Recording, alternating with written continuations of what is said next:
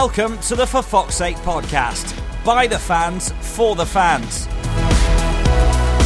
With all the news, views, and discussion from two lifelong Leicester City supporters. It's your show, so get in contact. Make yourselves heard. What's your opinion? The only Leicester City podcast that's by the fans, for the fans. This is For Fox's Sake. Hello and welcome to For Fox's Sake. My name is Pete Selby, and alongside me for this, well, it's episode 55, but it is the Christmas issue. It's 55 Episode, not issue, episode. festive. Festive 55. Mm. So this is the Christmas episode, so first of all, Merry Christmas. Happy New Year. Merry, oh, no, no, that's the New Year episode. Feliz Navidad. What? Joyeux Noël. Who do you play for? Um, he's probably in my worst Leicester 11. Well, yeah, we will um, be doing a New Year's episode. So basically, what we're going to do with this episode um, is we're going to talk about the recent game against Stoke because there is so much to talk about that game. But also, uh, we'll be doing a few things because it's a Christmas episode. First thing we'll do is we'll put a bit of Christmas music on.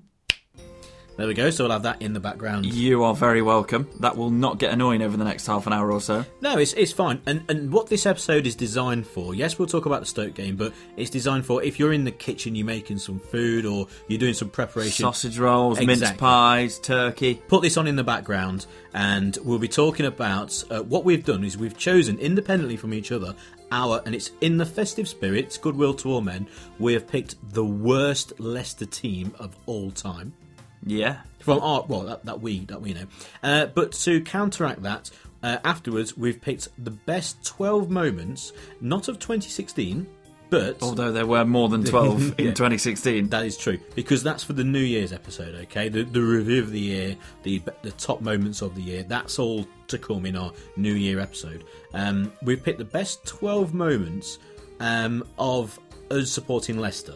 So in our lifetime, what are the best twelve moments overall? The twelve days of Christmas, the twelve days of Leicester um, from myself and Rob, and we've actually picked them independently from each other, and then we've amalgamated the two, had a bit of an argument, and I presume we'll argue about. We didn't have we didn't have an argument. We had a tiff, No, we had a uh, a discussion and an adult discussion. an adult discussion, and then I realised that I'm a lot older than you, and you didn't know about a lot of the ones from which I thought were quite modern.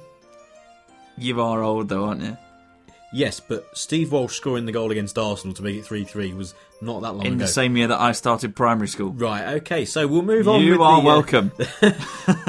So, first of all, let's. Um, so, yeah, th- what I was saying is that put this on in the background whilst you're doing bits and bobs and sorting things out for Christmas, and you can just get involved and you can think about your players whilst you're listening to it. Think about your moments as well, and then you can let us know at the end of the episode what were your moments, what we got wrong. That player wasn't rubbish. That player should have been in there. That moment should have been that sort of thing. It, it's a discussion piece. That's what Yeah, it's for. and ultimately we've only got 11 players to pick and 12 moments to pick. If we had infinite numbers, then of course we'd include everything. Yeah, but Although we'd obviously still probably miss something. It, it doesn't matter. It's just a fun, fun episode. It is Christmas after all. Right, let's start. Stoke City Yes, what a- away at the Bet365 Stadium. Very- that sounds weird. it I used to work there. I'm still going to call it the Britannia. Do you used to work there. Yeah, doing what? I used to uh, work in the boxes and the hospitality suites when I was at uni in Stoke.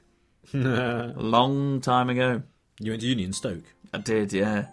You went to uni. Uh, don't sound so surprised. I did go to uni. It was quite a lot, uh, quite a while ago. Stoke, uh, What, lovely. what, like four years ago or something? No, no. I started in Stoke in 2008. Oh my god.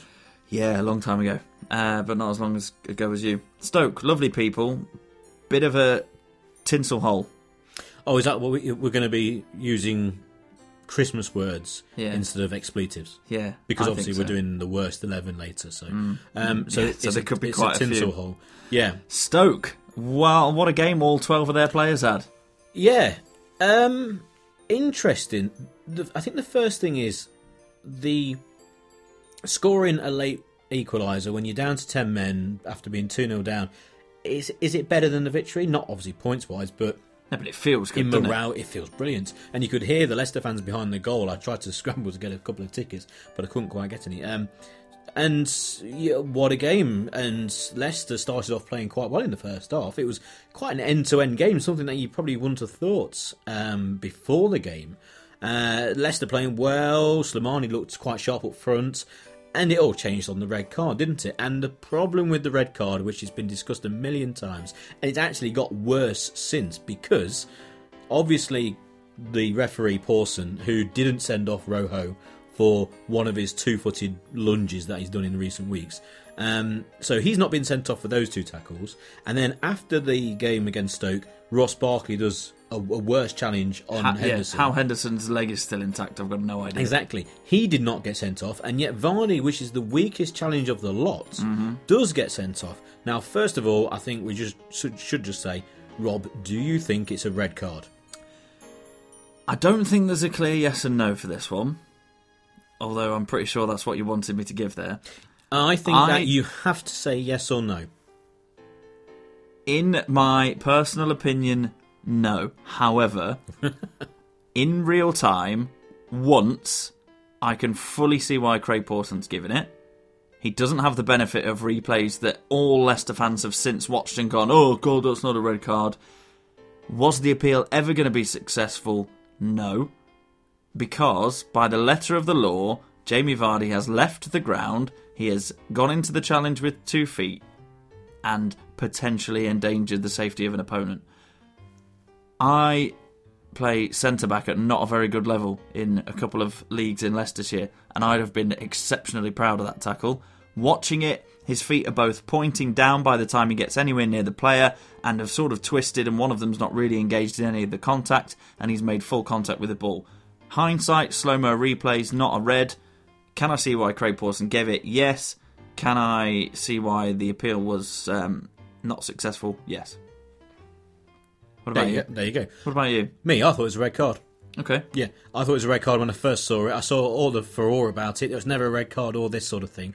Uh, so I went and found a replay within a few minutes of it happening, uh, YouTube, and um, and I saw on it. those completely Yeah. legal. I, I, I, I saw it on YouTube and, and looked at it. I went, well, that's a red card.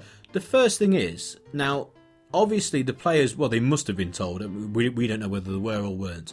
That the referee's Craig Pawson, who has made the error the week before. So if I was in charge of the club or the team or whatever, I'd have told the players, look, this referee made an error last week that's been highlighted all week on Sky Sports News and other outlets.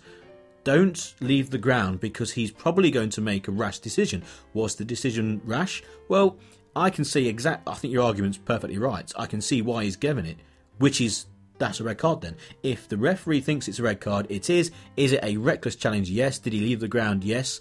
So, is it a red card? Yes. Should all the other ones have been a red card? Yes. Yes, they should have. Now, is it a dangerous tackle? Did he get the man? Did he was he pushed off the ball? Obviously, he was pushed slightly. He didn't quite get the player, and I'll be the first person who would turn around and say, "Oh, we know it's, he didn't get the player, so it's not a foul."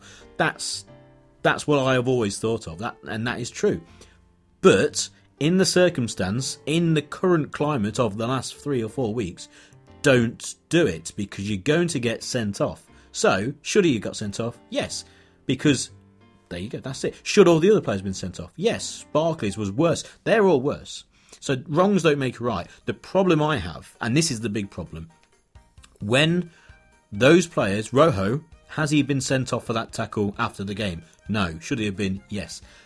Did was the same happening for the game after? Did he get sent off after the game? No. What are you talking retrospective punishment? yeah? Retrospective punishment. Should he have been? Yes. But was Barkley- he yellow carded for them? Barkley, some of them weren't even a foul. Um, Barkley, is he going to get sent off for that tackle? Is he going to get punishment after? No. So what do we do? We appeal, and it gets thrown away. Now, that's my problem. My problem is we've all seen the replays of these tackles, okay? And it turns out that Vardy's is the weakest of the four, and yet we appeal and it doesn't get upheld by the, the FA. So I'm my thinking is wh- what's it what's that all about? That's that's stupid. They've looked at these four tackles and gone, we can't do anything about the horror ones, but the one that wasn't as bad as all the others that did get sent off during the game, we're actually going to uphold the the um, the ban, so he needs to be he's going to be banned for three games. Yeah, there's a difference though because nobody's appealing that Rojo and Barkley should have should be getting a ban. They shouldn't have to appeal the ban. You should appeal if you think that the ban shouldn't take place. But, the Barkley, FA should. Barkley got yellow carded, didn't he? So, Yes. the, so the ruling is that if the referee's seen the challenge and has ac has, made some action, then that's it. It's a, it's closed. They can't revisit yeah, it. I don't. The, I don't. problem see. is, Pawson, Pawson, if he'd have had a couple of seconds to look at a replay after the Vardy challenge, would he maybe have changed his mind? Probably not in the context because of what had happened with Rojo recently. Hmm. But in if you take that as a standalone challenge on its own and you watch a video replay, it's not as clear cut a red as it is in real time once when you're a referee watching it with the naked eye. That's Does true. he get replays during the game? No. Should he? No. How much can they keep revisiting things after the game? Well, in my opinion, the Ross Barkley tackle should not have been a tackle where they look back on and say that is going to be a red card. I'm talking about if a player swings an elbow and catches someone in the face, okay, off the ball or on the ball, and the referee misses it or gives a yellow card, say, they're going to get a ban for violent conduct. I'm saying that Rojo, his two tackles are just as bad as someone throwing an elbow because they're not tackles; they are two-footed, proper lunges at, at players.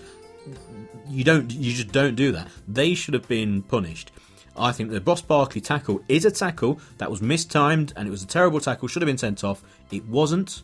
So leave it as it is. But Jamie Vardy's was a genuine challenge and he got sent off and you should be able to appeal and it should have got rescinded. What I'm saying is that But, but Rojo, you said it was a red card. So hmm? how can you say that you thought it was a red card and then sit there and say it should be rescinded because it's slightly less, it's No, less less bad than the others? Because red cards aren't measured on how much of a red card they are. You haven't got like a d- different degrees of a red card. No, but what I'm, what I'm saying is that the other two tackles from Rojo, they should have been turned into a red card. Okay, so all in one big stew pot of two weeks worth of two-footed lunges. I think the FA should have taken them all as one and gone right. You're banned for that. You're banned for that. We'll turn that over, and you're banned for that. And from now on, all referees, you've been told, any player goes two-footed into a challenge, it's now a red card. No questions asked. Job done move on. Things happen. Sometimes things happen in football where rules need to be changed or just tightened or all clubs need to be told at one point. Things happen, like a goal not being a goal in, in a really important game and let's bring in a new rule or, or let's bring in evidence about it. I think these lunges have happened, four of them, four bad tackles or two footed lunges in the last week and a half. Four of them. I think treat them all in one go, in, in one court, in one FA sta- hearing Clarify everything. and clarify everything in one go and go, that's a ban, that's a ban, that's not, that's not. Leave it at that, but from now on, this is going to be the rule. I think they've all happened in such a, sh- a short space of time that you can just include them all in one, one go, which I know is kind of unprecedented, but you're talking But you're, about. you're that kind of maverick, you aren't you? Yeah, well, the, the FA's full of old, uh, lazy white men. Yeah. Said six old, lazy white men who are now no longer employed in the top job of the FA. Talk about, I mean, the cheek of it. I mean, that's that's like being in charge of a company for 20 years, and then the year after you leave, go, that company's been terrible for 20 years. It's been run by morons, and you'll get paid too much. I mean, that's that's what it's saying.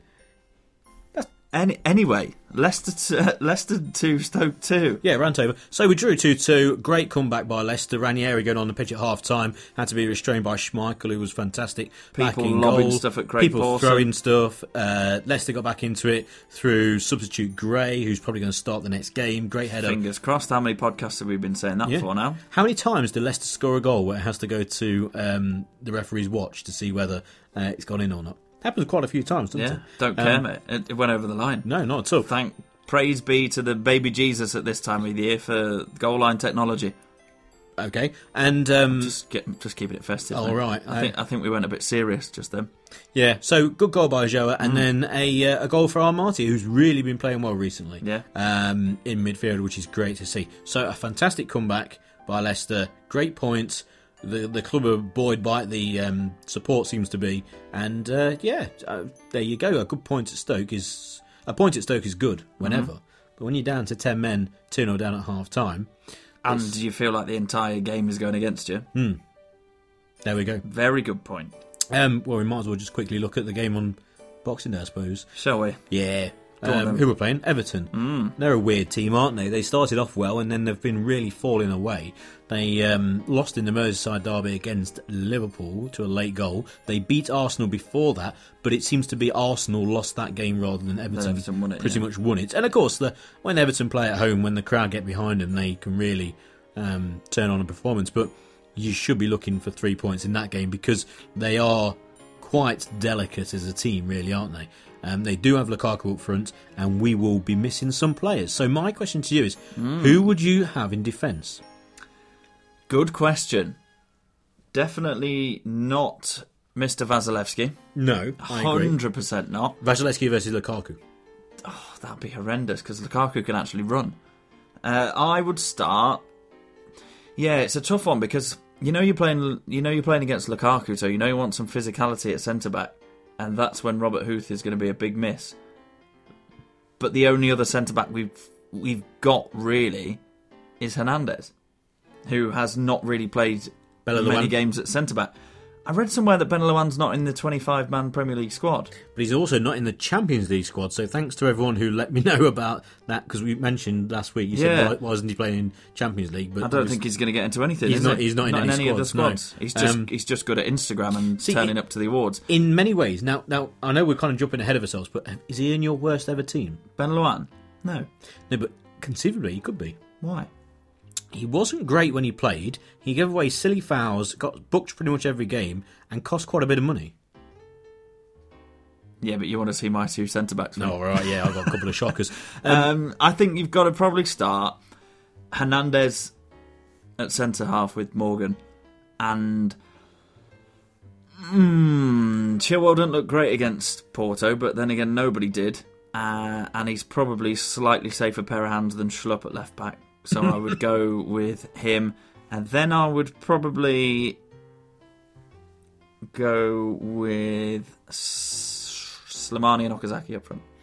I would go with Chilwell at left back because he is the he is the fullback. Um, unless his confidence has just been shot from that game, then because he was properly dreadful. He was absolute baubles. And um, Yes. yep, there you go.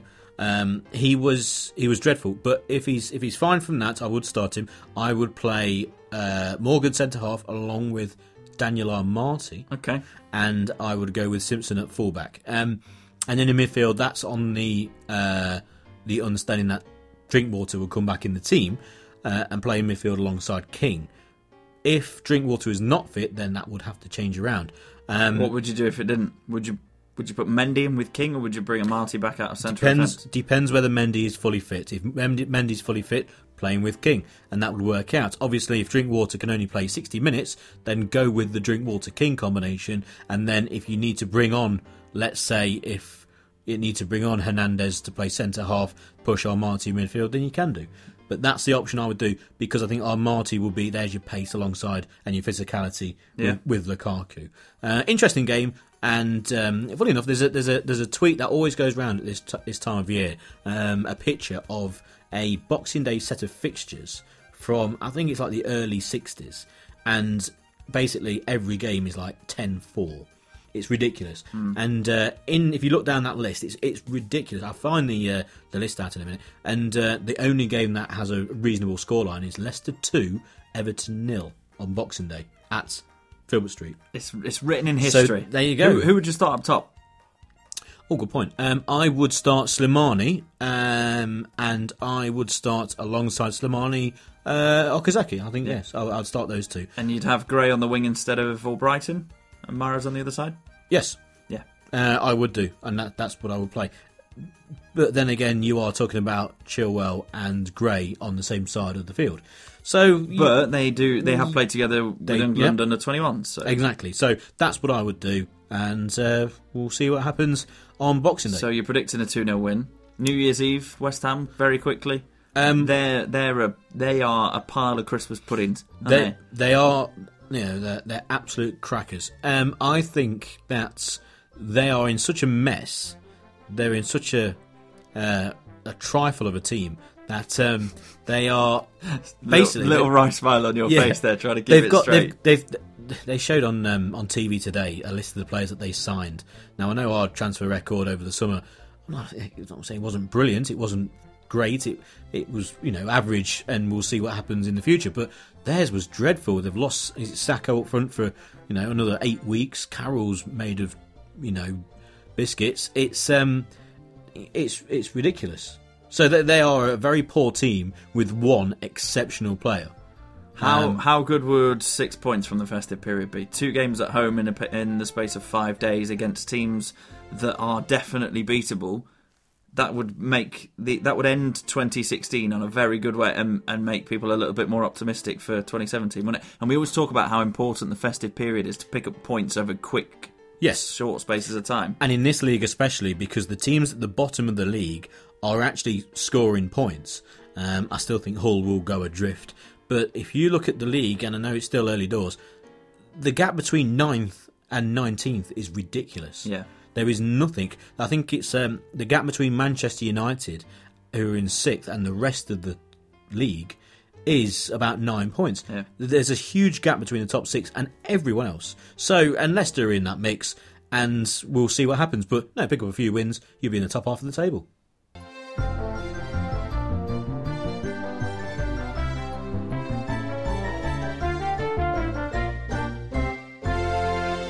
So that's the football out of the way. Festivities time now. Yes. Christmas special and all that. I do have a Christmas present for you. Go on then. And um, you'll know out there listening to this. I didn't that- see you come in with anything. No, no, no, not at all. Um, basically, you'll know when we've recorded this because this has just happened now. So my Christmas present to you, Rob Hayes. Now, Rob doesn't know about this. I know. I've known about this for about forty-five seconds because I went on Twitter to try and find the those Boxing Day fixtures from 1961 or whatever, and uh, I can tell you now that Alan Pardew has been sacked as Crystal Palace manager. No way. yep. Pardiola's gone. Pardiola's gone. But they played really well at the weekend. It doesn't matter. I know matter. they didn't win, but guy, I mean, is it now to break out the the Pardew story again about him with that dinner? Well, I've said it many a time, but uh, you know, I am the king. I can do what I want, all that sort of thing. you know why he's you know why he's been sacked. Because of that dance at Wembley against Man United. Uh, possibly Because or he's because- really arrogant and e- egotistical, or he comes in and he uh, does well for nine games, and then the team falls off the face of the earth. Is it because they've won four or five games in the entire 2016? yeah probably They have an absolutely dreadful record. yeah they do. Um, Tell, tell our pards. yeah. So Merry, that, Merry Christmas to you. that's happened. I'll find them fixtures later. Anyway, what we're doing? Worst ever eleven. Now I com- I didn't quite read the memo. 100% accurately, so I've gone for worst players that I've ever seen in a Leicester shirt. So we're talking over a period of a of a quarter of a century, so that's quite a considerable pool. Yes, I mean uh, we're talking the worst players that I've seen and you've seen, and I've looked a bit in depth at some older players. Obviously, we weren't around when. So out there, you'll be you'll be listing players in your head now, going, "God, they were rubbish. They were they were terrible." Yeah, think of them now and They- then play play worst eleven bingo with us. Yeah, they were they were tinsel, weren't they? They were they were crackers. They were fairy lights. Um, right, but um, what we did, what we said earlier when we were off mic is, if you look at Leicester, they've been kind of a uh, an average first division, second division yo-yo club for years, as we've all known.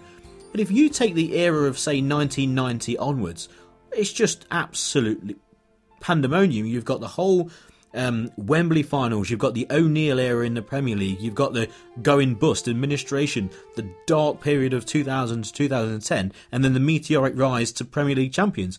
It is a rollercoaster ride that we have predominantly been We've lived it, haven't we? and, and, and lived it. So, um, I mean, I've I've obviously I'm from the early nine, very early nineties onwards, and then you come in later on in that decade. So that's the kind of era, and then on that we're looking at. But anyway, we don't know what we've chosen, so this is completely. No, we've kept this a complete secret from each other. In fact, I can't even see yours on the iPad over there. So I know that's why I've tucked it away. and I've got my, my bit of paper up here so you can't see it. Right, in goal. Now look at all the good goalkeepers we've had over, over the years. Yeah, Okay, because remember, we did the best 11 on the live broadcast, which you can go and download and listen to. yeah. For Uh, our for our fiftieth episode, 50th episode, so if you're not live heard- on Harbour FM was our best eleven. That's it? right, yeah. So if you've not heard the podcast before, first of all, hello. Um, thanks for still listening. And uh, But the 50th episode, that was the live episode, and we did a joint. No, we did individual, individual best best 11s, but we matched quite considerably. I think we got We eight or nine of the eleven the same. So we'll see how we go with the worst ever. Now, goalkeepers, we've had some good goalkeepers in the past. We've had some dreadful ones. I think we're quite well known for having good goalkeepers, Yeah, Leicester. Yeah, we've done all right. I think the we? Banks and, and Shilton, Hmm. uh, Wallington, and then the 90s, and then obviously now. Do you want my starting goalkeeper or do you want my sub goalkeeper? You go with your starting goalkeeper, and we'll do subs at the end. so. In goal, number one, Kevin Pressman. Well, next to my player, I've got Fat. Uh, rub, well, we're doing uh, thingy words, aren't we? Uh, Christmas words. He's fat and he- he's absolute. Um, he's, he's absolute glitter. Absolute snowflakes. He's a oh dear, uh, and he conceded a goal from the other half. Yeah, I've gone for Kevin Pressman as well. that's incredible. That's weird. This is a good start. The thing is, Kevin Pressman wasn't very good when he was in his peak at Sheffield Wednesday. He was- Let alone when he was fat and old. and he was over, overweight then for Hmm. Wednesday. He, I mean, he only played a few games. He was dreadful, but properly dreadful. Yeah. as in properly Like comically dreadful. A, a special mention to Ricardo. Oh, he's on my bench. Is he really? Yeah.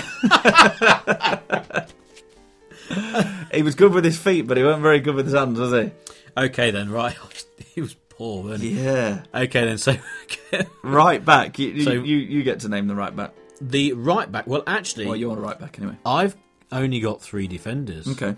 Um, I've gone for um, Nicky Mohan. Never heard of him. Right, Nicky Mohan, he played in the relegation season of 94 95. He was bought by Middlesbrough. We sold a number of players after that year to Bradford, and Chris Kamara was in charge at Bradford, and uh, he bought two or three, four players from us in one go. Um, he was awful. Now, granted, we got relegated that year, but you're talking about a guy who was brought in to a new Premiership team, and he wasn't better than what we already had. Mm. He was a complete letdown, a real failure, and I can hear, I can hear the nodding heads. There you are. Figure that out. Out there, everyone's going, yes, he was. He was poor because he was meant to be good, and not just he wasn't very good. He was dreadful. Yeah. Just but just before my time, I was I was alive. I was in the world. Right. I'd been in the world for a few years, but I didn't really know Go on, what who- was going on. Who's your? My right back, I've actually picked James Pearson. Be- because, for a number of reasons, namely because he wasn't a very good footballer, and I don't even think he still has a club now. He, he was really bad. He was crap. Yeah. I mean, it was classic case of I'm playing because I'm the manager's son. He was proper baubles. He, wa- he was well baubles. Um, but also because of that ridiculous video. We all know what we mean. Yeah, so there. I don't think we'll say any more No, about that's that. fine. My second defender, because I'm going to have to name four defenders here, because you've Go only on got then. three, uh, is Moreno. Remember him? Yeah, I do. He was awful. He was like, he was in his forties. He seemed like he was. He seemed like he was, yeah. Just, just. I think he's still in his 30s now. He was one of them players who I think they they, they show something when they're like nineteen and they just live off it for their entire career. There's a, Yeah. there's a story about a player who never actually played um, a game of football. Um, I'll find out the, the, the true uh, identity of. It's a South American player who basically was friends with a couple of people at clubs who signed him, and he could train quite well, but he never played, and he kind of faked injuries for his whole career. But he managed to make quite a lot of money from signing on fees for about six clubs, but never actually made it. But there was still Amazing. promise there, but it wasn't. It was all kind of a sham. Unfortunately for us, this bloke actually pulled on a Leicester shirt on a, number of occasions and masqueraded as a professional footballer. I've got a player in my defence, so I'm going to pick now, who Yeah. I think you might have. Mm. And it's one of my most hated players because not of what he did, it was just what he didn't do, i.e., defend. He was rubbish. He's an international footballer. I think he's actually still playing, or borderline was. He was at Manchester City, of all teams. He plays at- in Hibernian now. But I'm talking about a player who is basically scared of tackling, and it's Ryan McGivern. Yeah. He was. He was- dread- he was shocking quite bad. blonde hair. He had like Yeah. a, a bleached hair. Northern Irish International? Yeah, left back. Uh, but absolutely He was- dreadful. yeah. But every time you see him on TV, he was just still poor. I don't know how he still was at Man City because he was at Man City when they were in the Premier League. It was like the uh, it wasn't like the Hughes era. It was like the Keegan era Hmm. of the early two thousands. But so they weren't they weren't rubbish. But he was dreadful, but absolutely dreadful. Um, Uh, I've got another defender who would you believe, is currently without a club, aged 26, 27, something like that. He was a Chelsea loanee. Oh, He was. was he? Is it? No. No. He was in the. Well, Chelsea have about 99 players on. Well, yeah, no, but he was in the starting 11 on the day we went down to League One away at Stoke. Right. Um. Okay. Yeah. Go Uh, on, yeah. And he recently got released by Salford City, having played for them for two months. And he's at no age as well, really. So I can't think of who it is. Harry Worley. Harry Worley. Oh, right. I Yeah, remember. He, remember he, him? he showed a bit of promise. he No, was no, he's rubbish. No, he a bit of promise. Harry Worley, a tall, tall Yeah, ball, think, ball playing centre half. well, yeah, that started in central midfield against Stoke on the day we tried to keep our championship status. Uh, my left back. Shall we finish that? Have you got the, one more defender? Yes. Oh, go on then. Um, I've got a player who you probably would not have heard of, and um, I've done a little bit of research here, and this name cropped up a lot of times. And if you're a fan of City from the early 80s, then you will nod your head in agreement at this. His name is Norman Leet. Norman Leet. Norman Leet with two left feet. He played Do you know what? I think I in, actually in read the early somewhere. in the early eighties. He played um, nineteen times for Leicester, and he was he, he again one of these players full of promise. You know, came to Leicester full of promise and was really, really dreadful. And to the point where pigs in blankets. to the point where many different places I've read and seen, and uh, I, I actually watched uh, an interview um, regarding City fans at the time, and they were saying he was openly mocked when he was playing for Leicester in an era where it was not done as much as it might do now. Do you know what I mean? Where people people boo players now, when back then I think it was a bit more slightly naive. I know it was obviously a weird era, but for football, but it wasn't the real main thing. You had to be really bad, Yeah. really. But now fans, in in my opinion, are really quick to judge. And uh, back then, it was had to be something. Also, the fact he's called Norman Leet with two left feet. That's fantastic. Anyway, he's in my team. you know who's my left back? Ryan McGivern. Uh, no, but it's a very good shout, and he did come close. Zoumana Bakayogo. Uh, yeah, I, I had him in and around the squad. Um, Did we sign? Where did we sign him from? Tranmere or something like that? yeah, it was weird because he he was there recently. Where? Was he there? When did we sign him? I think for our League One season or our return to the Championship. Oh, return to the Championship, I, I think it thought it was. might have been when we won League. One. He he was he was just dreadful. Yeah, and then he got himself injured, so he just He, he was at the club for a long time. took a pay packet for an entire season. Then we farmed him off on loan the next season. I think that's why. I think he was actually named in a squad that was borderline getting to the Premier League. He was along. He was there for a long time. Um, yeah, I completely understand. Dreadful, rubbish. Right, Midfield. midfield. Now, there's one name that is the first name on pretty much everyone's team list. Go on then. Um, I was there for his. I watched every single game pretty much he played. I was there for his debut, which he actually had a really good game. So on his debut, you sign this player in an era where we're in the top flight, and we're playing against a good team, and he played really well. And he kind of was like, he's he's a good player. He's done he's done really well today, but actually he's not a good player. But he's just used up all his luck. I don't know what happened. He, he had a good game, I assure you. Out used there. it all up in he 90 used minutes. it all, all up. Um, Bambi on ice himself, Junior Lewis. Yes, of course he's in there. Junior Lewis. starting Lewis. in central midfield for my worst Just eleven.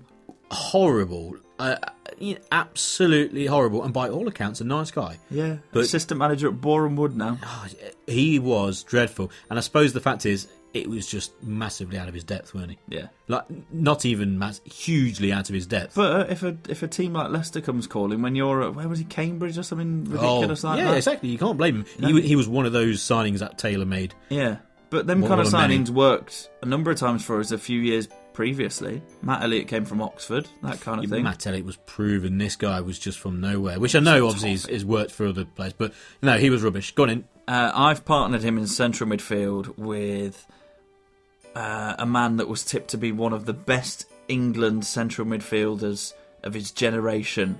Another Manchester City youngster who got well fat. Michael Johnson. Michael John Michael Johnson. I forgot Yes. about him. Yes, He- not not the American sprinter Michael Johnson. No, As he was he was uh, he was good at Man City. He was just injured, wasn't he? But he was still rubbish. he failed to live up to anything, anything that he brought with him, he he including was really the ability poor. to play football. No, you, you're right. He was really poor.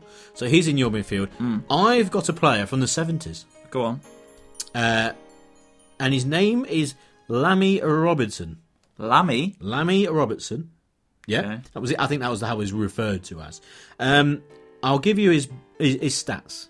Okay, he played seven times for Leicester in the 77-78 season for Frank McLintock in that era. So he was in a I got a poor manager. Um, in them seven games, Leicester lost six and drew one. Uh, he didn't score a goal, um, and in that time we only scored twice. Uh, and apparently, this guy was horrifically bad, almost on the same lines of like a um, the George Weah cousin job at uh, Southampton. Properly bad, you know, absolute tinsel baubles, the whole tree. The whole tree. Right. Uh, Everyone agrees with me out there. They people who saw him, you know, they all know. mind the microphone with your piece of paper, Pete. Sorry. It's all right. Um, right wing. I have gone for a man whose only ability. This is pure Christmas spirit. This isn't it? Yeah. Slating people, Well, the, picking the, the worst way, teams. the is way great. that you tried to word it was ho ho holy crap, they're bad. Yes, that was going to be the name of the episode. Yeah. Um, Josh Low. Now, his ability with his actual feet was completely non-existent and the only way we were so bad at football in that era the only way we could get the ball into the opposition's half and not have it come straight back at us was to try and put it on his head on the right wing because he was six foot one six foot two and bold and he looked mean couldn't even win a flick on played for Leicester for 16 appearances. I've got him in my team, basically. um, this is another one of my most hated players. In fact, pretty much, I think he's above Ryan McGivern. Uh, he played for Northampton over 100 times. We signed him as a 27 year old. He made 16 appearances for Leicester. Rob Kelly bought him.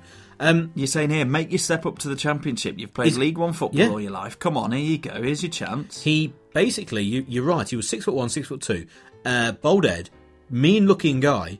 Um, now this is absolutely genuine, genuine. Scared of the ball. yeah he was He did not wherever win- it was Didn't at win a his head feet, at his head Yeah, just didn't know what to do with it. He was awful, and whether he just froze, I don't know. But absolute bobbins, Yeah. dreadful. Uh, Again, we, he- sold he's- him, we sold him to Peterborough for a hundred grand. He's the whole tree. He's the, he's the tinsel. He's the baubles. He's the star on top. He's also the turkey. Um, he's the uh, the whole table layout. He's the crackers. He's, the, Brussels sprouts that nobody likes. cranberry sauce. Um, he's the trifle afterwards. He's the Christmas cake, mince pies. He's hung over from the night before. He is proper Christmas. He is. Sorry, Josh, if you're listening. Yeah. yeah. The other, the, have, a, have, a, have a nice Christmas, Josh. the other wing. How many midfielders have you got? Five. uh, I got four. You got three, four, three, have you? Yeah. Okay. What's your last midfielder then? I've got him as an he's kind of an attacking midfielder, really. Or Um, the kind of playmaker, the number ten. well, not really. It was kind of a forward that I've crammed into midfield. um, I've got a guy who played for six minutes. Go on. I was actually there. In what what era are we talking? Um, we're talking the uh, we're in the Premier League, Right. and he played for six minutes for Leicester. What what e- era of? We're we talking the one season that we had in between? No, no, no. You want to say whether it was home or away? Home or what? Where did he make the appearance? Where did he make the appearance? Away. In the nineties. In at what game? What ground? Go on. Old Trafford. Oh my god. Kevin Ellison played for Leicester for eight, uh, six minutes. He- Was he the bold fella? Yes. Yeah.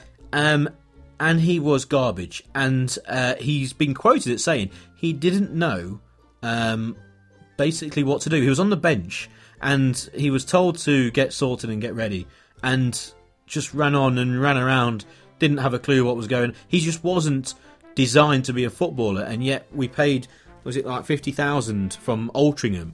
And within a couple of weeks, he's on the bench at Old Trafford. And I know the whole Vardy story kind of dispels the fact that you can't make that leap, but you Yeah. couldn't make the leap, leap if you're not physically or mentally there. He he just isn't a professional footballer, and he wasn't for very long at all. And yet he minutes. played at Old Trafford. Dreadful.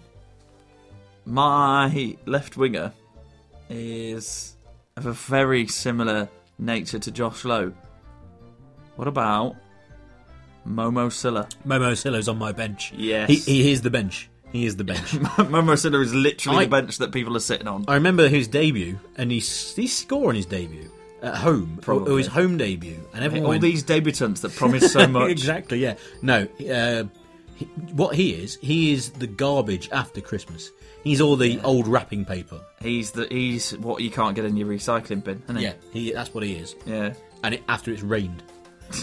Soggy cardboard, Momo Sylla. On to our forwards. I think I know one of them that's going to be in here.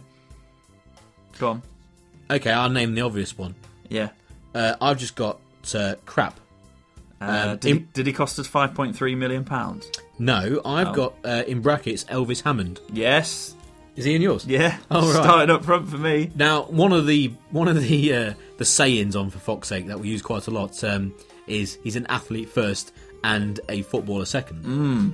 This is the this is what I refer it to. This is my my reference point when I say he's an athlete first and a footballer second. In the back of my mind, I think of Elvis Hammond. That that is what I'm So getting. you at. saying that Elvis Hammond is Jeff Schlupp's role model? N- Elvis His Hammond footballing idol. No, but the thing is, when Elvis Hammond ran, he ran, and you mentioned Michael Johnson earlier. You know how Michael Johnson used to run with his shoulders back Yeah. and a straight back, bit of a weird action. Elvis Hammond used to do that, but he wasn't that fast. His legs went like Billio. He used to, yeah, he used to, be- wear gloves and have flailing arms and everything, didn't Yeah, he? he was quite quick over five yards, but if, if everyone got like ten yards on, it, they'll catch him up. Yeah. they'll catch him up, and he couldn't kick a ball. He was he was awful, Great name, awful. though. Well, that got him a career somehow, wouldn't it? Yeah. Go on, then, who you got? Uh, my other striker is uh, Ade Akinbiyi. Now I feel sorry for Ade because he's not in my team. He's not in my team. I, I looked at the stats, right? Uh, and yes, he scored 11 Premier League goals in that season, which to get into double figures in the Premier League is, I mean, fair play to you. But to be the club's record signing for so long and go on to score literally no more goals ever after your career at Leicester. Yeah. Was it was it up to was it Ulloa Yeah, who broke the record? Yeah. So you're talking f- well 14, 13 years? must be. Yeah. 5.3 million pounds. We we did actually. We only paid we paid less than that slightly. Hmm. But and we actually sold him for 2.2. So we didn't actually pay an awful lot of money for him overall. in the end. I, I How we, we got 2.2 million for him. we all know about Ade Akinbiyi. We know how much he tried and a nice guy he is, and that he's built like a big recycling bin full of tinsel. Um, Built, built like Akinfenwa. yeah, just just the beast. But like, and and he really tried, and he wanted to do well, and we all wanted him to do well, and he was he almost became a bit of a hero. But then after a game or two Cult- of scoring, hero, wasn't it? Well, I- I- kind of, but I don't think so. He, he was a cult hero for a matter of minutes Hmm. because once he scored and went mad, cult hero, and then he'll score the next game, and you go, "Come on, Andy, here we go," you know, brilliant. But then he'll go ten games without scoring and be awful, and you go, "Oh no!" And he he lost all goodwill Yeah. to all men. He Yeah. lost, um, he lost, yeah, and and it went silent night on the terraces, Oh, and um, yeah, uh, and he when we went played at home or away in a manger, we he, he just so basically that's why he's not a cult hero Okay. because Because it only lasted ninety minutes. Yeah, 'cause he went cult rubbish. heroes are heroes who last their whole career and then on. At Leicester, that didn't happen with Mm. Ade. He had goodwill to him, but only for a matter of a few minutes because then he was crap. Anyway, he's not in my team. Go on. So you've got two more strikers to pick, have you? Yes. Fire them away. Okay. I'm done. My 11's done.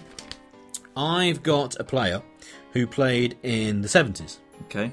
Okay, he played 20 times for Leicester in the promotion season of 70 to 71. The how Franco, many did he score? The Frank O'Farrell era, as many people. Uh, he scored three, In 20. three and 20. Hmm. Okay, in a promotion winning team. Okay. He stayed until 75. Now, in that era, we were in the top flight from that promotion season until 75 and onwards, actually. He scored twice since. and his name was Malcolm Partridge. Malcolm Partridge in a pear tree. Yep, exactly. You know, a little bit of uh, a little bit of link here to uh, the old Christmas. Um, garbage. If you just look at those, I mean, you've never heard of him. No. Uh, you look at those figures, rubbish. Mm. You played twenty times in a team that got promoted, so it's not like you And you're playing up top. you're playing up top. You know you are playing, and then you're not good enough to survive in the team. But when you do play, you don't score. Garbage. And this is an era where players didn't hang around. Do you know what I mean? They basically they didn't sign these you know 94 year contracts, and they would sit and take the money kind of thing. You Mm. know, they would move and get football because Well, because there was no subs, was there? Well, exactly, anything, yeah, so and times were had to be changing. One of the eleven. Yeah, the, sm- uh, the squads were smaller, Mm. um, and also the, pla- the teams would, would rotate an awful lot. The cycle of football would go round. Mm. So basically, Ipswich were terrible and then be really, really good, and then ba- rather than today where you got your kind of established order. But apart from Leicester, so yeah, Malcolm Partridge, rubbish. And my final player. Yes. Now it's a bit of a bit of a toss up, really. So I'll leave you to decide who. All right. I've got between Lee Marshall, Yeah. another player, scared of the ball. Yeah. Scared of the ball completely. Th- did the guy have talent? Yes. He had a bit of talent there. Yeah, but he was also Si- a million pounds, was it? also looked like he was running through mud. Yeah, awful. Um, and the player who actually is going to be in the team, this guy, uh, Nathan Blake. Yeah, Nathan Blake was Nathan Blake. was a very bad footballer. A lot of people, sorry, I just banged him up there. A lot of people will say Carl Cort, right? He he's on my bench. The problem with Carl Cort is that he was injured and he tried his hardest. He couldn't jump because of his knees. And I felt really sorry for him. Yeah, but if you can't jump because of your knees and you're supposed to be a target man, He scored you're goals, though. still going to be a crap footballer. True, but he scored a few goals. I remember him scoring a few. Was it a hat trick at Chelsea in the in the cup, or a couple of goals for Leicester against Chelsea? Oh, away. away, yeah, Yeah, I remember Um, that. I, he- I think I was there. He was the player I felt sorry for because it was his last throw of the dice at a big club, and He'd, he'd had some surgery as well, hadn't he? Or Yeah, he'd, he'd been he- to see some kind of specialist that had got him, got his knees working again. it, it was his last chance, and he, he he just his his body wouldn't work, and I I for one felt sorry for him. Nathan Blake, um, in his two year era at Bolton where he was quite good, and and also slight time at Wolverhampton Wanderers, I think. Okay, but when he turned up at Leicester, fat, slow, lazy, did nothing, dreadful, rubbish. Get away from the club. Right, let me just reel off my bench then. Uh, I had Ricardo, who we mentioned earlier, Robbie Neilson, Lee Marshall, Stephen Hughes. Remember him? The blonde central midfielder. Yeah, Crap. Uh, Charlie Miller. And only because of that penalty. Charlie Miller. Yeah, he was rubbish. Yeah, and only because of that penalty against Cardiff. Although I actually think he was a good footballer that just never worked out for Leicester. Jan Cormigan. Yeah, Yeah. yeah. Well, there we go. There's the uh, worst team of all time, as picked by me and you. So there we go. Enjoy that. That's uh, that's put us in the Christmas mood. Let's change the mood. What we're going to do now is we're going to have the best 12 moments, in our opinion, of supporting Leicester in our lifetimes.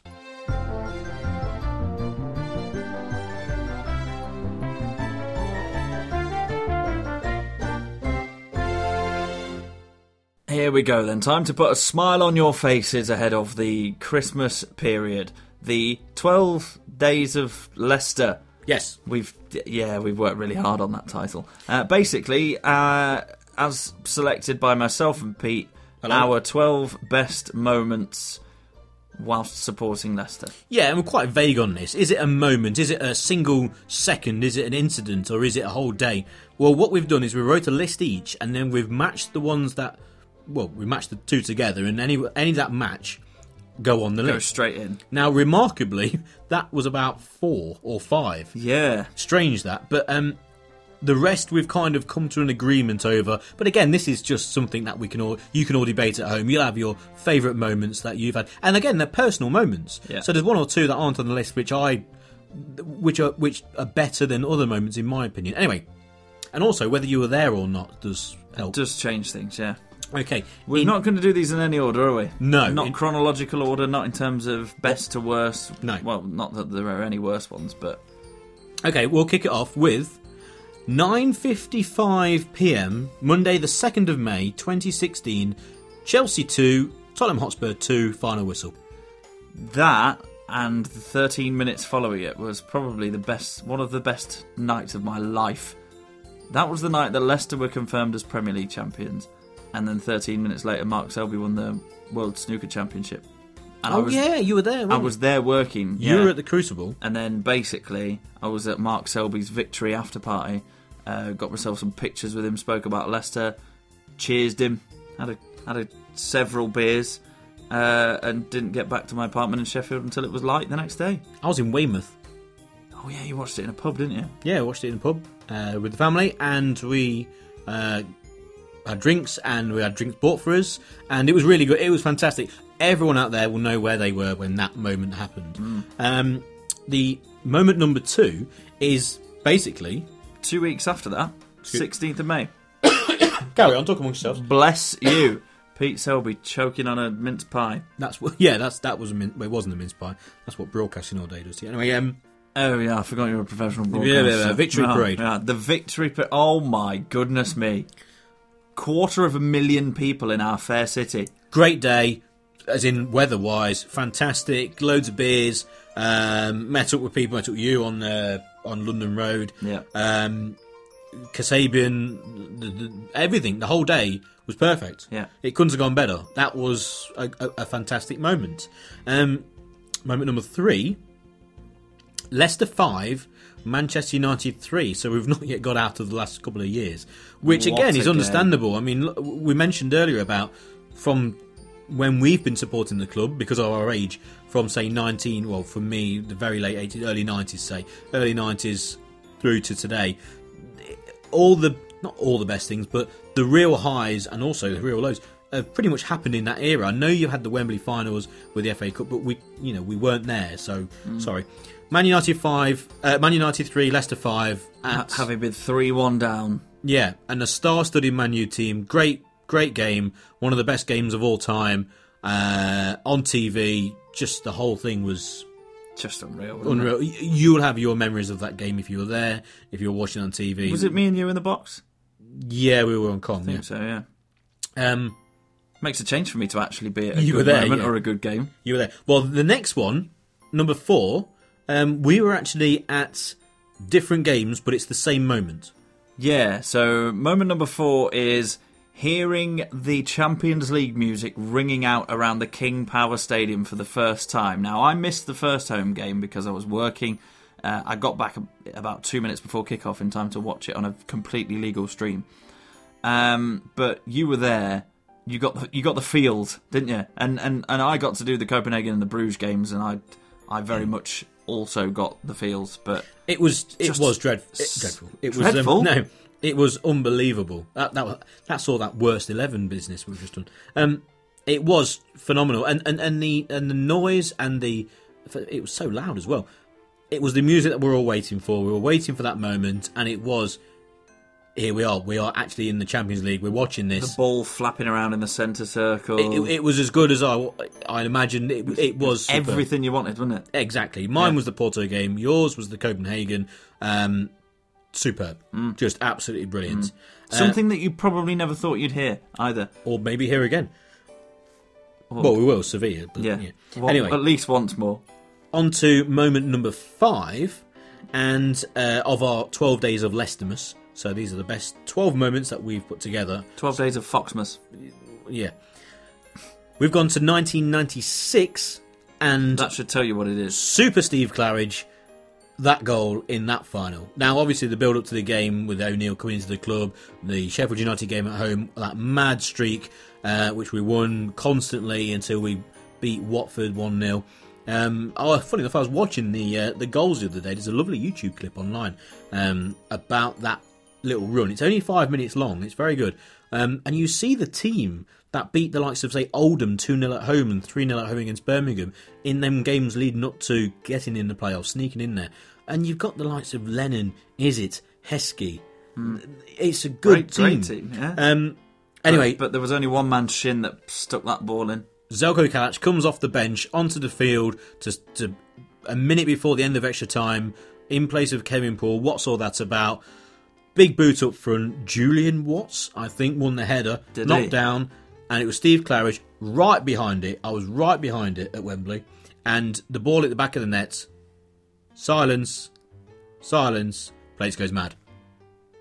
that it's it's it's a hell of a goal and a hell of a moment if you're not a Leicester fan. If you are, it's in the top. It's about the most exciting 12. thing he's ever done. Because he's so boring. Claridge. Yeah. He's he's tell you what. I like Steve Claridge. He's he's great. What a great player for Leicester, and he's had a very interesting life. But he's dull as dishwater, isn't he? He's awful on the radio. He's awful on the telly as well. he- he used to do a. Football League show, didn't he? Oh. Paul Manish was trying to drag some life out of him. Anyway, that was number five. On to number six. Yes. The one that I wasn't at, so you're going to make me read it out. Yeah. he's, he's pointed at the piece of paper going, Go on, you read this. Go on.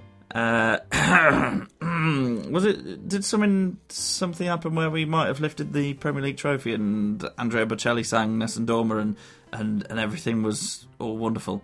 Yeah, obviously the, the Claridge goal against Palace is, is a moment, that ball hitting the back of the net. Um, but the whole of the 7th of May against Everton, the... I Oh mean, yeah, I loved it. I, I I thought it was great. Yeah, I mean, again, the weather was brilliant because it, it absolutely hammered it down for that short period of time. Just made it a bit more dramatic almost. The sun came out at the end. Um, the, the singing before the game, the game itself, lifting the trophy, the atmosphere in the city, the whole thing was perfect. Great day. That's the whole moment is the day, basically. Yeah, uh, seventh of May, two thousand and sixteen. Great moment. I was sat in a sports hall in Kettering. So on to moments one, two, three, four, five, six, seven.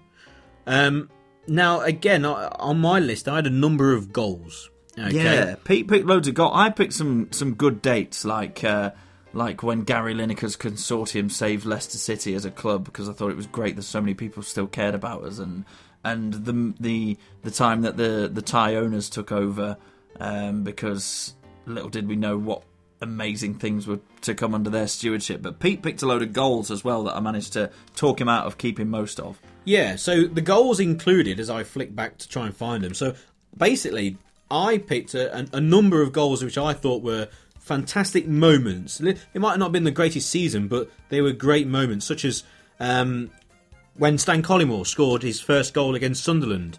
When we all thought the Collymore Heskey partnership was going to be outstanding, and that was in the year 2000. You go to 2006, and Mark de Vries scored an injury time winner in the Oh, FA what Cup What a goal that was! in the FA Cup against Spurs after being 2 0 down against a, a good Spurs team. it was on the BBC, that wasn't it? I was working in for the bookmakers in the ground, and I served 10,000 bloody Spurs fans behind the goal. Um, and we beat them 3 2. What a great goal that was. Um, there's many goals on there that you could have picked. Um, but for sheer drama, for the fact that the whole press box went insane, and who don't support Leicester, then Very much including you. very much including me, and just the blockbusterness of that's a word now, the blockbusterness of the goal. Okay, It's it was such a good goal. It deserves Pete Selby to make a new entrance into the dictionary. but you're talking about a goal which, yes, it confirmed the win and three points in a season that we did very, very, very, very well, but to be in the top 12 moments of all time. That's how much of a what a season we've had, and mm-hmm. it's Jamie Vardy against Liverpool. That goal, That, that goal, first time blockbuster of a belter of a yeah. Yeah. How many goals have you seen Leicester score? Is this in the top 10 conversation of best goals of all time? Quite possibly, yes. Is it one of the best goals that you've ever seen because of the situation we're in? Definitely. Mm. We did, we mentioned other like you mentioned Collymore. Nalis hit a fairly sweet volley against Leeds, was it? Joey Johnson scored from the halfway line as well. But Vardy against Liverpool as a as a blockbuster of an effort. That, Just- that's definitely there. Yeah, it's it's in the top twelve. This one was one that I was only four years old at, so I'll let you do this one. Um, it's an icon. It's strange because if you li- listen back to the fifties episode, uh, you'll hear our favourite uh, Leicester team, the best 11 of all time, chosen by myself, and then Rob chose his. And I didn't include him in my team.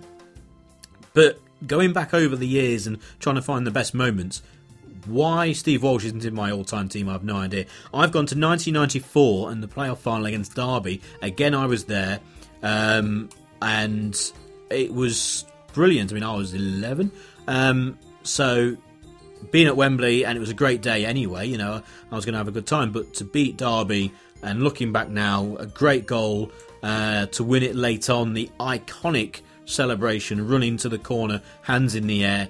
Um, fantastic. Well, a, a great moment in Leicester's history that will have to be in any top 12 or top 10, but it is the 12 days of Leicestermas. Oh, 12 days of Fosmas. Fosmus. There you are, Fosmas. Enjoyed that. Number nine, uh, staying in the nineties. This was, I think, it's it's probably one of the first Leicester games I ever remember watching. Uh, I was only seven.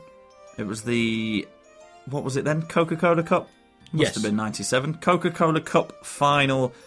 Uh, well, the final itself and the replay against Middlesbrough. Uh, I remember. I, I don't think I'd been to Filbert Street very many times, if at all, uh, up to that period. Uh, and my parents' friends had um, had Sky. Not many people could afford Sky in them days, uh, or or could get it. And they said, "Oh yeah, come round and we'll, we'll have a little have a little party and we'll watch the game."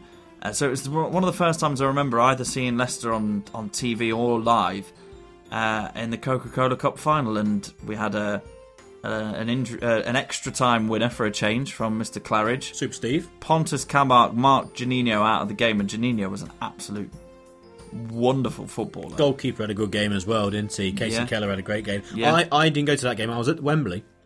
Oh, you went to the I- I- original. I the was replay at- was Hillsborough, wasn't it? He was at Hillsborough. I didn't go to Hillsborough. I was at Wembley though, um, and it was Heskey's late goal to in extra time to equalise the goal from Ravanelli. Can you believe they used to have replays in finals? How ridiculous! I don't know. I think I think it's quite good. Do you? Yeah. Yeah, but the final is is the final. We don't want the final part one. So on to the final three. So we've got uh, number ten. Uh, number ten is one that you selected. Yeah. So we'll- I'll leave it to you. Actually, I think part of the reason why I've forced it onto this list of 12 is because I wasn't at uh, number 6 when we lifted the Premier League trophy. This was when we lifted the Championship trophy in 2014. What a season that was to to take arguably the most difficult league to get out of by such storm and win it with over 100 points just uh, the feeling when when that trophy was lifted, the atmosphere around the place. Uh, I think it was me, you, and Dave Rogers, wasn't it, that were there? And we stuck around for about an hour after For the ages. after the full time. We went down on the side of the pitch, and, and Dave was was trying to pluck up the courage to try and speak to Peter Schmeichel because he was on there kicking a ball around with Casper and the kids, wasn't he? And just just the whole day, uh, and and lifting a trophy and finally being back in the Premier League after so after trying for so long, I think the the feeling on that day was was pretty special. I I agree. I wouldn't have had it in my list. Possibly, I I've got a few other ones, but um, I suppose it's because it led on to what we've had in the last year or so. Yeah. Um, the number eleven moment is Leicester City three, Arsenal three, 1997. So you, you start with Arsenal, Arsenal with a great team. And Dennis Bergkamp scoring three fantastic goals, which I finished. I think two of them were first and second on goal of the month, um, and goal of the season possibly as well. A, a, a dramatic game. Arsenal winning two one going into injury time. We draw three three. The goal to equalise, I can see it in my head now. Corner from the right in front of the Kop. Header back across goal by. You look at the leap that Walsh gets for that first header. A massive leap to win the header. Heads it back to the far uh, to the far post from where he was, the near post from the corner to Spencer Prior. Heads it back across goal to where Walsh is now. Bang, goal. Place goes mad. Headed one two. His celebration's great, waving his fist, um, and then there's the, pretty much a punch up at the end between him and Ian Wright and all sorts. It was just pandemonium, awesome. That will be a, a- as a moment, an absolute. I mean, great game, but as an absolute moment, go and watch it again on YouTube. Uh, it'll make you- Christmas. Do you do a lot of reminiscing on YouTube, Yeah, I, I look at. or was it purely out of research for this episode? It was actually out of research, but Oh, no, I do occasionally look back at, at games and goals and, and bits and bobs like that. And uh, uh, I'm, sh- I'm sure you're not alone. No, but if you if you go on that goal uh, that uh, Walsh scored, it cuts to a, a shot of the crowd, and dead centre is my uncle gone mad So uh, I'm sure he's not the only one going mad. no. Um, and uh, number twelve, the final. Yeah. Moment. Were you there for that one? I, I yes. Oh yes. Oh. I had been, um, I won't say forced. I, I'd been uh, politely removed from the Leicester City commentary team for that one for that one game because we had uh, Dave Rogers, the Welshman, who was, uh, of course, a Manchester United fan. Uh, and we had uh, Bobby Cowsill, who we commentated alongside at the Commonwealth Games, who uh, we decided to let him commentate on Leicester Manchester United. Uh, and of course, you got yourself in because you're Pete Selby. uh, so I had to go to uh, the Alan March Sport Christmas party early Oh, and watch right, it. I watched it on on his telly. Everybody else was at the party in the kitchen. I sort of waved on my way through. Well, we joined bit- up later. Had a beer put in my hand, and then I went in to watch it. We did the podcast slightly inebriated that evening, didn't we? Yes, we did. I don't know which episode it was. It was one of the early ones. Great podcast though. Um, Of course it was. Probably the best. Yes, But uh, the moment, of course, sorry, I've, I've glossed over that, is Vardy equaling Ruud van Nistelrooy's record of uh, consecutive Beaten. goal. Did he beat it that day, or did he? Yes, no, he beat it. So he beat it that day of uh, consecutive games with goals scored in the Premier consecutive League. scoring games in the Premier League. Um, the one reason it's there is obviously because of that piece of history, which has led him to be the the, the, the talisman and the famous figure at the club that he is. Um, also, I generally think, and there's been last minute goals. We've got last minute goals such as Steve Howard against Leeds in League One. We've got last minute goals like Ajora against Norwich that comes to mind. We've got last minute goals away from home, at home, all sorts of different goals. De Vries we mentioned earlier, but that one we- we've mentioned Vardy earlier against Liverpool. An amazing block blockbusterness. I mean, I even created a word for it. But this goal, I genuinely believe I've not heard the crowd go as mad because yes, we were flying in the league. Yes, Man United turned up, and it was all about this record. So yes, scoring a, a goal against United to go one 0 up, brilliant. Early doors, it's on TV. The whole world is watching. The press area you could not have got more people in there, full of people from around the world on about his, his story. Vardy this, Vardy that. Is he going to do it? And yes, he did. First half, 20 odd minutes gone, great finish. The place went mad. I have not heard the King Power as loud ever. I, I, I don't think it will be And as the loud King ever. Power caused earthquakes before, so That one goal was just electric, and that has to be right up there. And that's why it's in the 12 days of Leicestermas. Now, you might agree with them, you might not uh, disagree with them. Uh, we'll have a, a, a quick mention of a few that didn't make the list. Yeah. So I've got mine listed down here. Um, one in particular would be on the uh, well before we won the league when Spurs drew at home against West Brom. The final whistle of that game. yeah, when when it pretty much was almost nailed on that we'd won it. Yes, that was the moment where I mean I was at work that uh, when the final whistle went. I was watching on on TV at work, and um, I felt physically sick. I really felt horrible. I because it just went. My stomach went. I went, oh god, this is actually what we're going to do. It. It's not. Can we or whatever? It's this is happening. This is actually going to happen. And if we, because then if we beat Man United, it would have been the title. So that to me was a real moment because I've I have never felt that bad, like as in physically sick. It was it was you know looking back, it was you know obviously it shows you how much it you know it kind of means. Um, Man What- City won Leicester three. Yeah, I, that was a moment where I stood in my living room when we went because we went 2 0 up, then 3 0 up quite quickly. I stood in my living room surrounded by friends. I left work, right? We'd gone 1 0 up. I was at work, and I left. I said, I, I've just got to go and watch this.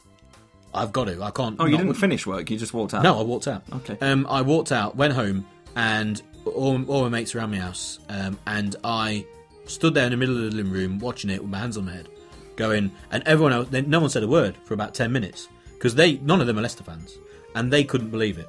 Mixture of Spurs, mixture of Forest, and all that, and they just went, "Oh, this actually might happen. They are actually brilliant." It was it was a realization for them of how good a team we are, um, and I just stood there with my hands on my head, like dis- I couldn't believe what I And was you watching. did say on the last podcast that it was the best 20 minutes of football you've ever seen Leicester play. That was the game against Man City this season. Oh, the four two. Yeah. I'm on about the one where we won three one away. Oh, of course. Yeah. um, the one well, how many times do we want to dominate Man City in Well, the last ag- couple of years? Again, yeah, we played all- in, in our history. We've played Man City a lot of times. A lot of people say one of the best games was in the '60s in the cup, where there was it was like a cup replay at Filbert Street when it was absolutely rammed, forty odd thousand plus, and Health and safety. oh, yeah, nowhere near. And um, it was a replay, and the City won four two, I think. Um, correct me if I'm wrong, but no, when we were three 0 up the other day, I, I've never seen Leicester play that well for for 20 minutes. The first 20 minutes was sensational, and that would be in my shortlist definitely because it just confirmed all of last year. It's all what I've said the other week. That was great. Uh, what else have we got on my list? Uh, the Collymore goal against Sunderland, um, playoff final we've done. The first 15 minutes against Derby, Leicester nil, Derby 4. We were 4 0 up inside 15 minutes, 1998. Two goals from Heskey, Is it and Marshall, all headers. And if you listen back to the coverage on Sky Sports, all the goals, Martin Tyler's gone ballistic, and they're just saying, I can't believe this. Andy Gray just kept saying, I, I don't believe this. They're being blitzed because Derby were a good team. And we were, it was, it was a classic Leicester team. And it was just fantastic. 4 0 up inside 15 minutes. Brilliant. This is a great Christmas. This is. Um, as, as, as champions, and we're going through these As a Christmas present to yourself, this, is is- a this is great, great. segment of For Fuck's yeah, Sake. because we are the champions of England, and yet we're talking about when we were 4 0 up against Derby in '98. That was brilliant. I mentioned Mark De Vries, awful player, deep freeze. I see deep freeze. Um, Arsenal, we mentioned Steve Howard in the parade. They're my best moments. Yeah, I've got a couple still to mention. Uh, the 2000 League Cup final, Matt Elliott doing what he does best and scoring goals with his head. I was there for that. Yeah, good. Uh, and that that was kind of like that was another Wembley trip. We seemed to be at Wembley all the time in that period, didn't we? It cemented the O'Neill. Oh, I'm not going to say that. Um, it cemented his era. yeah. Um, that team Another we had- trophy in the Yeah. cabinet for a team that was very, very good. Four consecutive top ten Premier League finishes. two um, trophies, Yeah. Mm. three finals in four years, a Wembley final as well. It's and and and, and what? Well, I tell you what. Actually, I, I've got another moment. I'll just interject. Oh, go on. Um, oh no, we'll do that at the end. Carry on. You sure? Yes. All right. Uh, February 2003, Gary Lineker and Heskey and co chip some money in, save the club. Happy days. Um, uh, Pete picked very singular sort of goal moments, but I picked more moments in history, if you like. So winning League One, I think the, the entire League One season was quite enjoyable. Once we got over the fact that we were there for the first time ever, away trips to places like Hereford were just so much fun, and uh, uh, uh, and to win the league so convincingly was obviously what we all expected. But it was pretty, pretty it was a pretty fun year because it was- because there it wasn't was an awful fun, lot of pressure, fun. was there? I'd say fun, but Yeah. um, best mm, Well, expected. well, it's not in the best. That's why it's not in there. Oh, okay. Yeah, good point. Good point. There, there you go. Um, Ty took over 2010 and then assumed the chairmanship in February 2011. At the time, we didn't know what that would mean. Yeah, yeah. Looking But if back, you're looking back as in important moments in Leicester's history, it's important. It's important, yeah. It's important. Um, what else did I have? Also, uh, the great in brackets ist escape ever. That as a sort of period of time uh, in Premier League and Leicester City's history will always stand out. Uh, and a, a, a nice, enjoyable one from a, a few months ago was when. Uh, when I had a little trip out to Stockholm to go and watch Leicester play Barcelona, then in a, in a sort of glamour, semi um, competitive friendly. I just went and had a great couple of days in Stockholm and got to watch Leicester Barcelona in what was a very entertaining game of football. I It thought was. Ahmed Musa was going to be the best player in the world. he might still be. Well, you he's, never he's- know. He's one of the best players on FIFA. Oh God. Um, but no. what one moment I was going to say uh, was I was at the Sports Personality of the Year. Of course you were. Let's ra- let's round off the Christmas episode with your tales of sports personality. I took my dad, hello, uh, to the uh, BBC Sports Personality of the Year, where there were 132 Leicester fans there in their blue shirts. Um, a couple of red ones actually, uh, one for every year of the club, and there were plenty other Leicester fans there. I wore obviously you got you know you, go your shirt and your jacket and all that. You're all smartly dressed. I've got my big blue and white scarf. We're on row two of the public area, so everyone walking past, they're all you know. It's, it's just you're shooting fish there. It really is. It's like a who's who. Like there's someone, there's someone, there's someone, and then the entire team walk by. All the backroom staff, uh, all some people from behind the scenes uh, who you'd recognise from you know being in the press box and all that sort of thing. Uh, they were all there, all in the Leicester suits, and it was great event. But of course, when they get on stage, Ranieri getting Coach of the Year, and you could see it was genuinely um, emotional about it. And what was great is that Martin O'Neill gave him the trophy. There's a photo.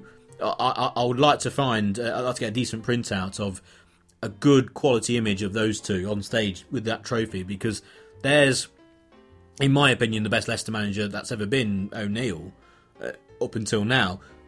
Giving an award to Ranieri, who deserves all the awards on, on the planet. What a great image. I mean, I'll go back to the Lifetime Achievement when uh, Bobby Charlton got it from Jack Charlton when everyone was in tears at Liverpool because it was in the Liverpool Arena. The, uh, it uh, maybe not quite on them levels, but it was great for Leicester. That was a pure Leicester City fan moment. To everyone else, it was a, just a, a bloke who is quite good at saying the odd soundbite, but for a true Leicester fan, Ranieri being given a lifetime uh, Coach of the Year award by Martin O'Neill on stage in front of the, the whole country, that's pure Leicester right there. Um, and obviously they got Team of the Year, and uh, it was a great day. Fantastic. Can't say any more than that. No, not at all. Um, Thank you for sticking with us for Yes. an hour and 15 minutes. If you disagree with anything that we've said, then you are not alone because because we disagree with some of it. But uh, let us know what your worst players of all time are, and let us know what your best moments are. So if you've got one moment that we've not mentioned, if you've got uh, a maybe maybe not such a, like a, a strange away day that has a funny story, we're talking about moments that everyone would know about. Maybe we've missed an absolute obvious one. Let us know, and you can do that a number of ways. One is via email for foxsakepodcast at gmail.com. Another is by Twitter. If you search FFS Pod, so Fox Sake Pod, that's what it stands for, FFS Pod, and uh, follow us on Twitter, and you can always tweet us and tell us uh, what you think on there. And also on the Facebook, everyone's on Facebook. Uh, search on Facebook for, for Fox Sake Podcast, and then click like, and you'll follow us, and it means that you can listen to all the episodes and get involved in a bit of conversation with other uh, listeners as well. If there's anywhere that you'd like us to post the podcast, then let us know. You can find us on SoundCloud, and you can also find us on iTunes. So if you go on iTunes, it's completely free. You just subscribe to the podcast, and it means that you'll get it as soon as it's released. The updates on YouTube will be there shortly, so if you'd like to listen to us on YouTube, uh, due to a computing error, we will have the latest episodes up there very soon. Uh, and that's it for the Christmas podcast. Thank you very much for listening. Merry Christmas to everybody. We hope that you've had a, a wonderful 2016 and are going to go and get very merry over the next few days. And we'll join you uh, as soon into 2017 as we can possibly get to for Fox Sake HQ. Uh, and we'll do a review of 2016, which could take some time. It really could take some time. So enjoy Christmas. Uh, Happy New Year. If we do not see you before then, we'll try our hardest to get one in before then. I very much doubt it will happen.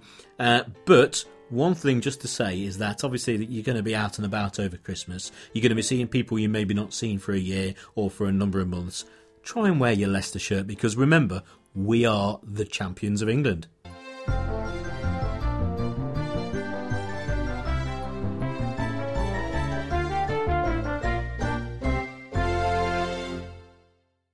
Bobbins, tinsel, baubles. Um, chestnuts roasting over.